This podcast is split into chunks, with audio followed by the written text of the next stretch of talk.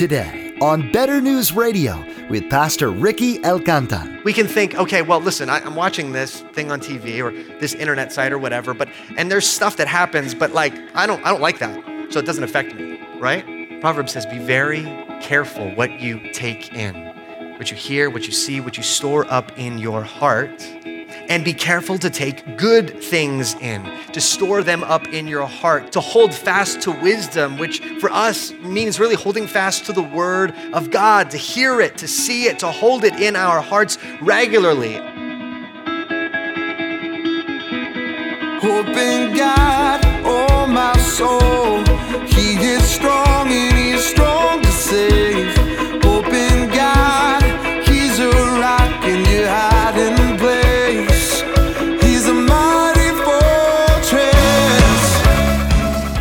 because you don't suffer the consequences of your sinful activities or behaviors right away doesn't make it any less sinful and detestable to God. As Pastor Ricky continues his teaching series through Proverbs, he'll be encouraging us to love the Lord our God with all our hearts, with all our souls, with all our minds, and with all our strength. We need to be careful not to allow certain images into our mind. We need to be cautious against playing with sin because sooner or later it will destroy us. Now, here's Pastor Ricky with part two of his message The Heart and the Springs of Life. We talk about following our hearts, right? And we're not literally talking about this lub dub going on inside this organ. What are we talking about? We're talking about our emotions. I feel this. Now, the Hebrew definition of the heart is involves that, but it's bigger than that. See, in the Hebrew concept, um, the heart was not just the emotions, but the will and the desires. The, the ESV Study Bible, which is my favorite study Bible, I think I found my favorite definition of the heart in that study Bible this week, and it's this. The heart in Proverbs regularly refers to the, listen, to the center of one's inner life and orientation to God, from which a person does all thinking and feeling and choosing. Okay? So this is kind of your inner life and relationship with God from which you think and you feel and you act. Now, this is so important because our world often focuses on appearances. How does a person appear from the outside? What do they look like on their Facebook profile? What do they seem like when they come into the office? But Psalm 7 9 says that God probes our hearts. Now, why does God do that? Why doesn't God just look at, at how we're acting and thinking and behaving? Well, He does do that, but He goes deeper because the true person resides in the heart. About three hours outside of El Paso, there is the dusty West Texas town of Marfa. Anybody ever been to Marfa? Come on, Marfa. Um, it is awesome. It's actually really weird, but kind of cool. And on the way there, for the last stretch of it, you, you drive a two lane highway. And there's nothing, and I mean nothing around. And so you're driving this highway, and out of nowhere, if you look to your right on the way to Marfa, you'll see a Prada store. Yes, the Prada, that Prada, a Prada store. The, the, logo is perfect, and there are display windows with fancy handbags in them. But if you stop and get out, you'll discover all there is is a door instead of display windows with nothing behind it. See, our world is so concerned with the display in the front that we often never bother to walk around and see what's going on behind it. Even, even when it comes to ourselves, we're so concerned about the way that we come across to others or appear to others, and we often spend little time thinking and, and perceiving our hearts from which everything in our lives flows. So the command is keep your heart or guard your heart. Uh, Bible commentator and scholar Bruce Waltke says that the word here in the original language in the Hebrew refers to a place under guard, a prison, or standing guard. In that sense, it may mean either to keep a sharp lookout, to keep someone or something in custody, and to restrain it as a prisoner, or my favorite, as a dragon, in the book of Job, or to protect it from an enemy without, as Nehemiah's guards protected Jerusalem. So, so there's this kind of dual nature of you're, you're guarding it from out from the outside, from attackers, but you're also restraining what's inside. You're not just like, oh, heart, what do you want to do today? Because it may not have some great ideas right? So you restrain, you keep it, you guard it, but you also guard it from outside influences that can come in and corrupt it. Now, um, all of the Bible study guys will go, wait, wait, wait, wait. I thought that Jeremiah and Romans 3 in particular says the heart is desperately sick. Who can understand it? Well, that's true. Our hearts are corrupted by sin. But uh, Dr. Wayne Grudem points out that in the New Testament, we learn that when we trust Christ for salvation, God does a, a work in our hearts. He gives us a new heart, He gives us the Holy Spirit to help us. And if you apply this verse in that context, in light of the New Testament, you, you see that God is doing a work in our hearts. The Spirit is at work in them. So we must guard and protect that work. We must, in, in, the words of Galatians, walk by the Spirit. We are to restrain evil in our hearts, but also protect it from outside influence and attack. Why? The verse tells us because from it flow the springs of life. In other words, what you do in your life flows from your heart. Nobody just wakes up and does something. What you do today and what you did yesterday flow from your heart, the center of who you are and your relationship with God, from which you feel and think and act. It starts with the heart. And there's this image of the springs of life.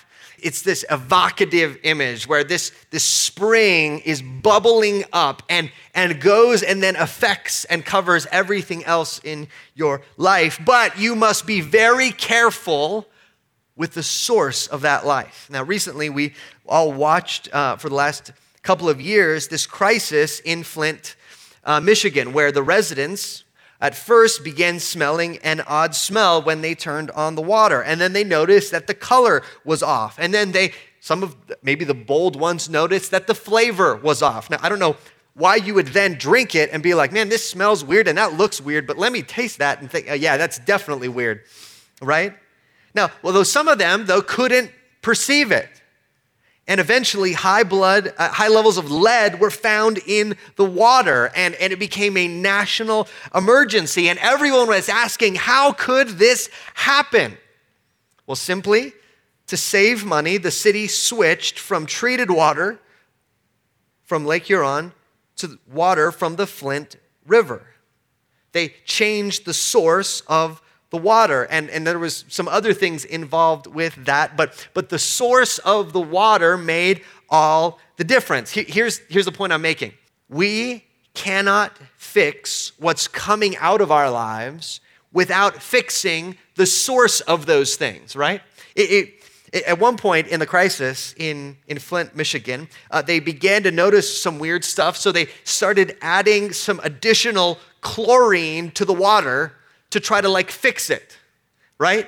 And, and it's similar, and it obviously did not work. And so the thing though that we do is we see this stuff coming out of our lives right? Maybe in an area like our marriage or our parenting or whatever and we go oh man that's not good. And so we we go over to the stream and we start like thinking well if i had some minerals here and try to shock this and chlorine and fix the ph level maybe it'll be okay. And and this proverb points us back and says no no no. Listen from the heart flows your life. If you want to fix your life, you have to fix your heart. Paul Tripp has a great illustration of this. He, he says this. Um, actually, I need this my water bottle. Sorry.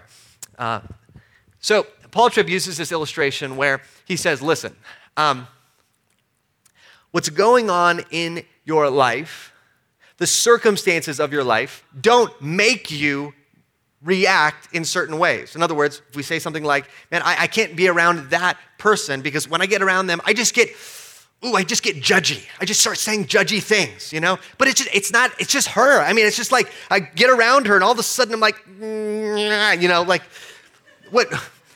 I, just, I have no control over this. And Paul Tripp says this no, no, no, listen, this is what's going on.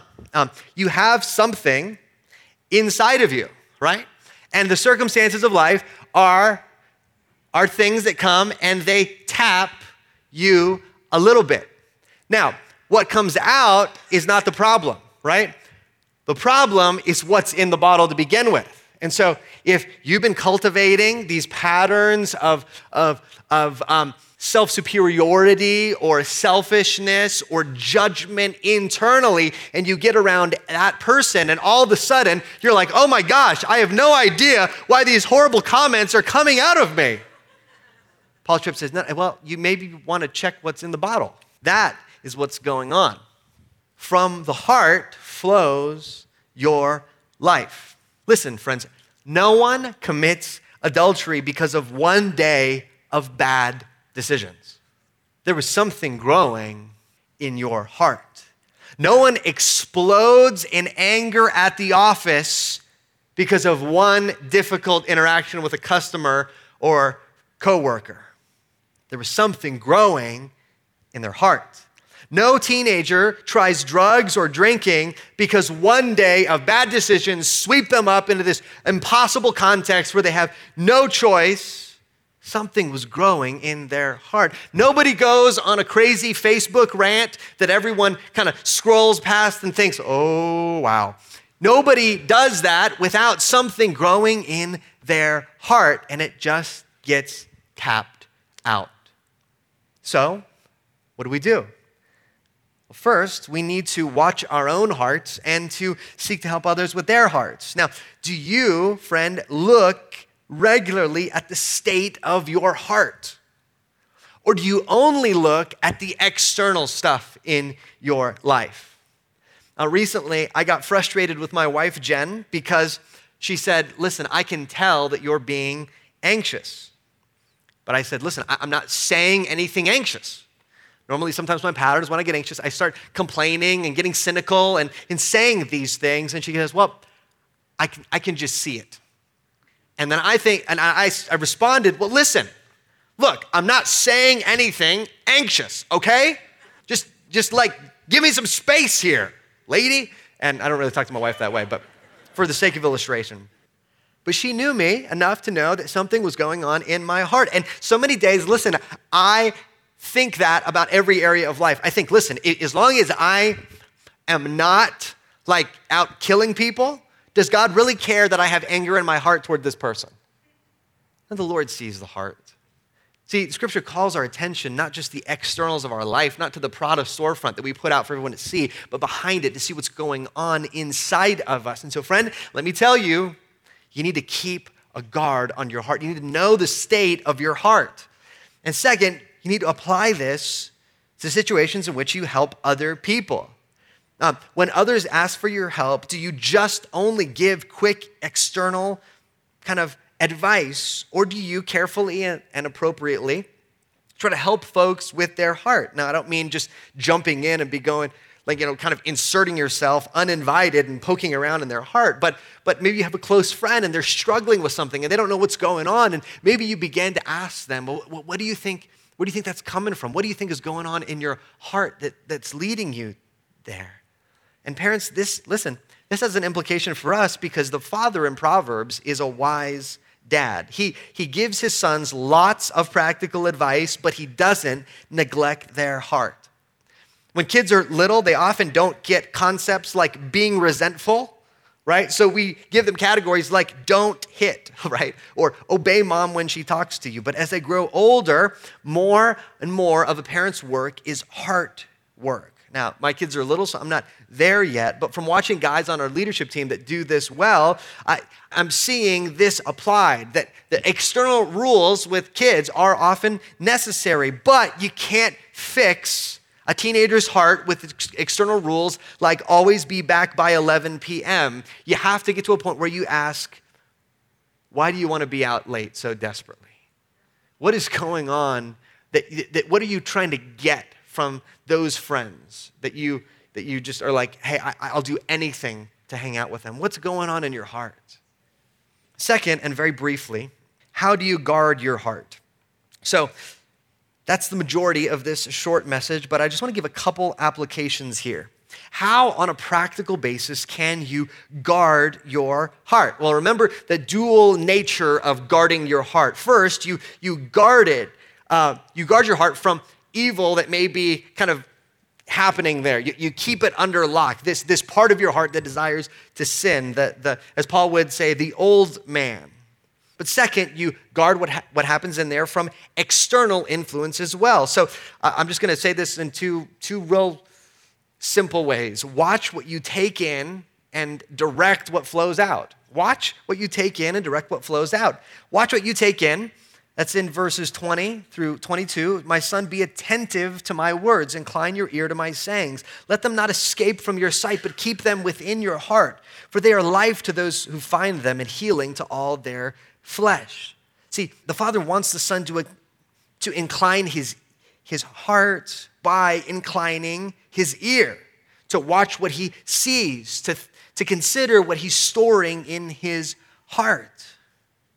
Romans 13, 3 says we are to make no provision for the flesh or for our sinful nature. In other words, don't give your flesh and your sin lots of supplies so they can destroy your life. Case in point, it's crazy to cruise around internet sites where girls are wearing little clothing and listen to music objectifying women and then pray, Lord, please help me to not lust when I'm out in public, right? You're, you're, you're, taking in through your ears, through your eyes, this stuff that's making provision for the flesh, it's strengthening it. And the, this dad in Proverbs says, guard your heart. Be careful what you take in. My friend Josh used, uh, who's a pastor, used this illustration of telling your friend that you're on a diet, uh, or the, no, friend tells you that they're on a diet, and yet while they're hanging out with you, they pull out a giant chocolate cake and begin eating it in front of you. And you say, "Well, I, listen, hey man, I don't want to, I don't want to get into like the details of your diet unless you want me to, but it doesn't seem like the chocolate cake is really meeting the goals that you just laid out for me on the kitchen table. I mean, what, what's going on with that?" And they say, "Oh, don't worry about it. I don't like chocolate cake." And you're like, well, wait, what, why does that matter? And they say, well, the calorie doesn't count if you don't enjoy it, right? Isn't that how it works? And you go, Not, I don't, right? And I, am watching this. What Josh is pointing out is what happens as Christians is we can, we can think, okay, well, listen, I, I'm watching this thing on TV or this internet site or whatever, but, and there's stuff that happens, but like, I don't, I don't like that. So it doesn't affect me, right? Proverbs says, be very careful what you take in, what you hear, what you see, what you store up in your heart. And be careful to take good things in, to store them up in your heart, to hold fast to wisdom, which for us means really holding fast to the Word of God, to hear it, to see it, to hold it in our hearts regularly. I was listening to a talk by Dr. Wayne Grudem, who has been a faithful theologian for many years, and he's read and taught the Bible for decades. And I love this illustration because he's just so honest. He said that he went through a period where he was working a lot on the Bible, okay? He was at this big scholars conference. He's working all the time. And so he began not to spend time in Bible reading or prayer. And he started to notice some bad patterns in his life. And so he just began to write down what he was observing. This is his list, which he shares with us pride, talking about myself a lot, often inwardly hoping people will praise me, lack of love for friends, irritability, relationships with friends just stall or put on hold, general, general inward feeling of unease, unsettledness, hard to concentrate on scripture and prayer, self reliance, no peace. And I love that list because it's so honest, right? He's just he's saying really simply listen, when I don't read the Bible, when I don't spend time with the Lord, this is what goes on in my heart. We got to be careful what we take in, but we're also to be careful what flows out. Verse 24 it says, Put away from you crooked speech and put devious talk far from you. Let your eyes look directly forward and let your gaze be straight before you. Ponder the path of your feet. Then all your ways will be sure. Do not swerve to the right or to the left. Turn your foot away from evil. And so there's this, this, this emphasis on being careful what you take in, but then just doing it. Like just choosing to obey. I love, I love the simplicity of this because it's not as though, okay, just taking all this stuff and then automatically you'll just drift into purity, right? Just, just be born along into like patience. There's, a, there's an element in which we have to go, okay, uh, I, I want to pursue purity. I want to cut off, I want to starve things that, that would cultivate sin in my heart. I want to cultivate purity, read the scriptures. And then in that moment, I have to direct my feet. Feet, don't go over there, go over here, right? I love that. Direct your steps. And so together, this comes into a paradigm. So maybe if there's an area in your life, you could apply it right now to this simple series of questions. What do you need to starve that you are taking in right now? What do you need to put away that you're taking in regularly? What do you need to feed in your life? What, what areas of godliness do you need to cultivate and feed? And then what in that moment do you need to put off? What path should you not walk down? And what path should you walk down? And apply that paradigm. I think I'll, I'll put those questions up on the, on the blog this week if you guys want to spend some time with those. But I want to end right here before we transition and hear from Murray. I want to end right here with this crucial last note. All we can do on our own, apart from God, is to try to fix the water that's already on its way down the mountain. All we can do is try to add drops of chlorine or balance the pH. We have no power ultimately to get to the source in our hearts and change it. But we have hope that something new can flow out of our lives because of Jesus. Ray Ortlund says this Life does not flow from the outside in, it flows from the inside out. We need our hearts continually filled with the ever fresh life of Christ by faith in the gospel. I think Jesus had this verse in mind when he said, If anyone thirsts, let him come to me and drink. Whoever believes in me, as scriptures has said, as the scripture has said, out of his heart will flow rivers of living water. We will not lose our way on the journey of life if we keep coming to Jesus and drinking in his acceptance, his forgiveness, his promises, his love. Everything else flows from the deep in there. Friend, the good news of Jesus is not that we try to self purify our own corrupt spring. It's that Jesus came and that he bore the penalty for our sins by dying on the cross. But Jesus goes further. By faith, when we are united with Christ, we have access then to rivers of living water. And so, friend, if you're not a Christian, rather than trying to drop chlorine droplets into the springs of your life, change the source of your life. Today, Jesus says, If anyone thirsts, let him come to me and drink. Hope in God, oh my soul. He is strong and he is strong to save. Hope in God, he's a rock in your hiding place. He's a mighty fortress. Knowledge is acquiring facts and information about a given subject. Wisdom is the proper application of facts and information. You know, it's one thing to know about something, it's a whole other thing to be able to properly utilize that thing. We all want wisdom. Wisdom is this wonderful gift that allows us to carefully and safely navigate through this life. In this eight part series entitled Wisdom for Life, Pastor Ricky will explore what the book of Proverbs has to say about wisdom. For more information, email us at radio at betternewsradio.com. Again, that email address is radio at betternewsradio.com. Sometimes it is just easier to call. Our phone number is 915 562 7100. We'll be happy to help you. Again, our phone number is 915 562 7100. You can learn more about Better News Radio, Cross of Grace Church, and Pastor Ricky at our website, betternewsradio.com.